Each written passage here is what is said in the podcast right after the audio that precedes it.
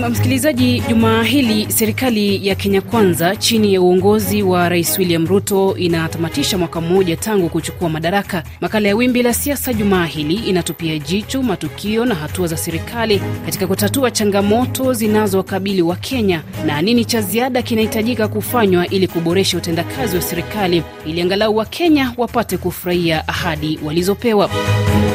Kujadili hili kwa njia ya simu naungana na Bi Maimuna Mwidau, mchambuzi wa siasa akiwa Mombasa, pwani ya Kenya, lakini pia Torostad Alenga, yeye pia ni mchambuzi wa siasa vilevile akiwa Nairobi. Niwakaribishe sana kwenye makala Wimbi la Siasa. Asante sana. Mwanzo tu ningependa kupata mtazamo wenu kwa pamoja kuhusu hatua ambayo serikali hii imepiga katika kipindi cha mwaka mmoja katika kutekeleza manifesto yake. Je, ni hatua za kuwapa Wakenya matumaini? Nianze nawe Bi Maimuna Mwidau.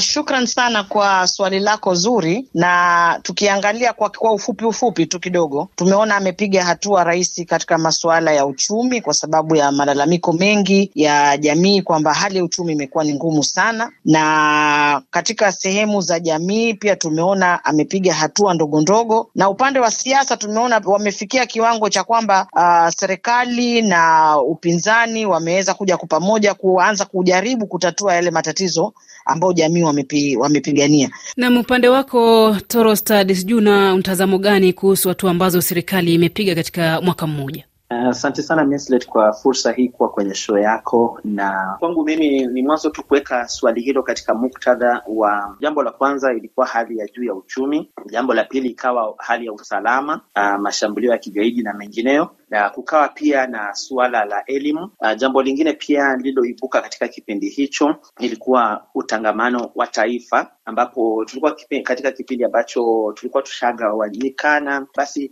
ingekuwa jukumu la kwanza kabisa serikali yoyote ile ambayo ingechukua uongozi kuweza kuleta Wakenya wote pamoja. Basi mambo hayo ndiyo ya kimsingi ambayo kwangu mimi niliona ilikuwa lazima serikali ambayo itaingia hatamu ya uongozi iweze kuyanyorosha mambo hayo na Bi Maimuna, labda kwa mtazamo wako, ni mambo yapi ambayo unaona yameenda sawa na ni yapi ambayo uh, hayaendi sawa? Kwanza tuangalie yale mambo yameenda sawa, na hivi karibuni rais aliweza kuyazungumzia kwa kina kwamba katika masuala ya uchumi serikali yake imeweza kupunguza uh, idadi ya madeni katika nchi na wakaweza kupunguza ile kukopa kwa nchi uh, nchi za nje. Kwa hiyo kwa Rais Ruto alivyozungumzia hayo, alisema hii ndo imesaidia sana kwamba sasa wameweza hata kuwapa kaunti uh, fedha zao kwa muda ambao umewezekana kwa urahisi, kama mwenzangu alivyozungumzia kuhusu swala la elimu na mfumo mpya wa elimu. Tumeona mambo uh, kadhaa ambayo yameweza kutekelezwa. Tumeona namna uh, chuo kikuu pia kinaweza kupata ufadhili na wale wanas, wanafunzi ambao maskini zaidi wanaweza kupata ufadhili mzuri zaidi kuliko ya awali. Kuna mifuko ya, ya hawa mahasla ambao mtu anaweza kukopa pesa za kufanyia biashara kutumia simu yake kwa urahisi, ambao zamani ilikuwa ni vigumu, hata haswa katika Youth Fund na katika Women Enterprise Fund. Zote hizi zilifunguliwa mifuko yake ya, na, ya kurahisishwa na kuhakikisha kwamba jamii wameweza kupata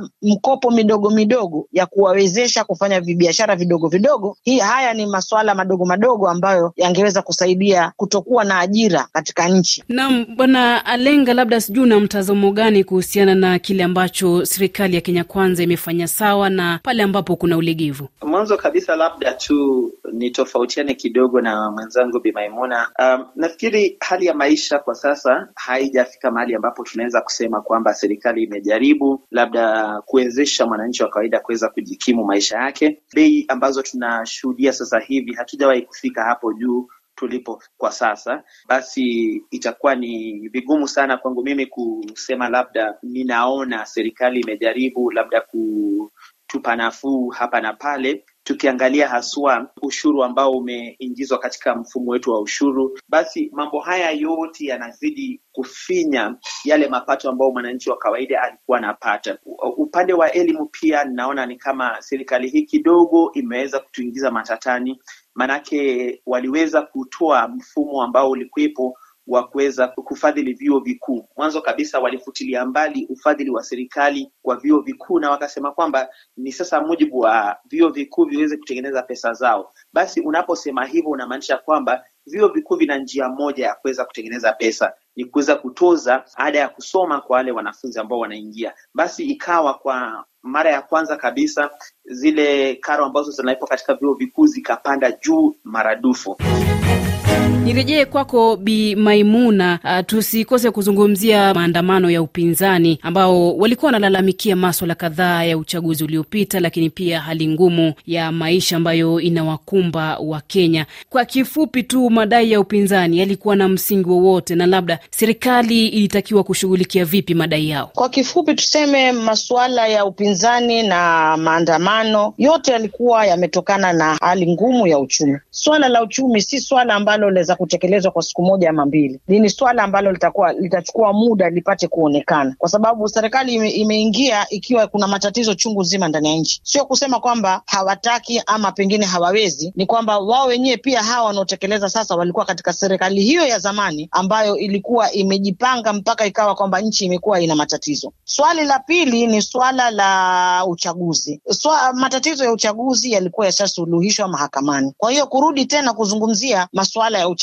ni kama kwamba ile mahakama hukumu iliyotoa na habari zote tulizozisikia mahakamani ni kama hawana uaminifu na ile mahakama. Kwa hiyo ile swala kwangu mimi binafsi, swala la uchaguzi sio swala la kuzungumziwa tena, kwa sababu uchaguzi ushapita. Naam, Bwana Torostad, turejelee swala lako. Uh, utendakazi wowote wa serikali yoyote ile uh, unategemea baraza la mawaziri ambao wanamzunguka rais kumsaidia katika maswala mbalimbali, pengine walioteuliwa na Rais Ruto. Nini tathmini yako juu ya utendakazi wao? Uh, nafikiri uh, kidogo tu kabla nisijasonga mbele sana ni kuunga tu mkono kauli zake Bi Maimuna kwamba uh, maswala mawili ambayo yalipelekea watu kwenda maandamano yakiwemo lile la uchaguzi eh, nakubaliana naye Bi Maimuna kwamba limeshapitwa na wakati. Wakati mzuri wa kuweza kutatua maswala ya uchaguzi ni wakati ambapo tunawadia kwenda uchaguzini, ambapo kila kundi litasema kwamba kama mambo hayako hivi, basi mimi sitashiriki katika huu uchaguzi, labda tula, lazima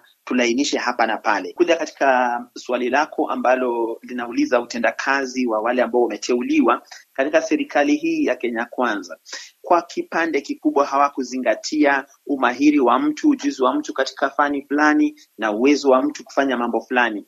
Uh, mwanzo kabisa tunaweza kuona katika utendakazi wao tu, unapata wale mawaziri wa, wa serikali hii wako kule vijijini, wanapiga siasa za vijijini, lakini unapokuja katika majukumu yao ya kila siku, unajiuliza ni nani anayeyafanya yale, basi inakuwa vigumu kuweza ku shuhudia tu hata mmoja ukasema kwamba huyu nafikiri anafanya mambo vilivyo.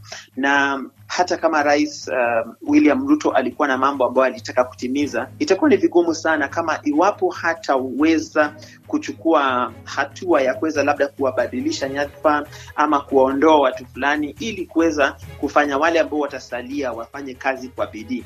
Naam, tunapotamatisha makala haya, labda kusonga mbele, serikali hii inapaswa kufanya nini ili kuimarisha utendakazi wake?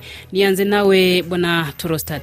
Uh, nafikiri jambo la kwanza kabisa ni rais atambue uh, kwamba taifa hili lina watu wengi. Kuna wale waliompigia, kuna wale ambao hawakumpigia, lakini wote ni watu wake. Huduma za kitaifa ziwe na usawa. Jambo la pili ni kumsihi rais tu kwamba alipoapishwa alisema kwamba atailinda katiba, aweze kuitekeleza katiba kwa ukamilifu. Uh, jambo la tatu ni kwamba um, mazungumzo ya hadhara yawe mazungumzo ya kuweza kuleta taifa pamoja, bali si kuweza kutawanyisha taifa. Bi Maimuna. Aa, yangu ni ma, machache sana. Ningependa kusema kwamba rais lazima aangazie sana masuala ya ufisadi. Hayo akiweza kuyamudu ataweza kutatua masuala mengi sana, na aonyeshe kwa mfano, sio kwa maneno peke yake. Swala lingine ni kwamba kama rais anataka maendeleo ya, ya, ya nchi nzima, basi pale anapotoa msaada kwa kaunti fulani aangalie na kaunti zingine. Kwa kifupi, waache siasa kwa wingi, wafanye maendeleo. Na kufikia hapo, msikilizaji, ndio natia kikomo makala ya Wimbi la Siasa jumaa hili. Ni washukuru wageni wangu Bi Maimuna Mwidau, mchambuzi wa siasa akiwa Mombasa, pwani ya Kenya, lakini pia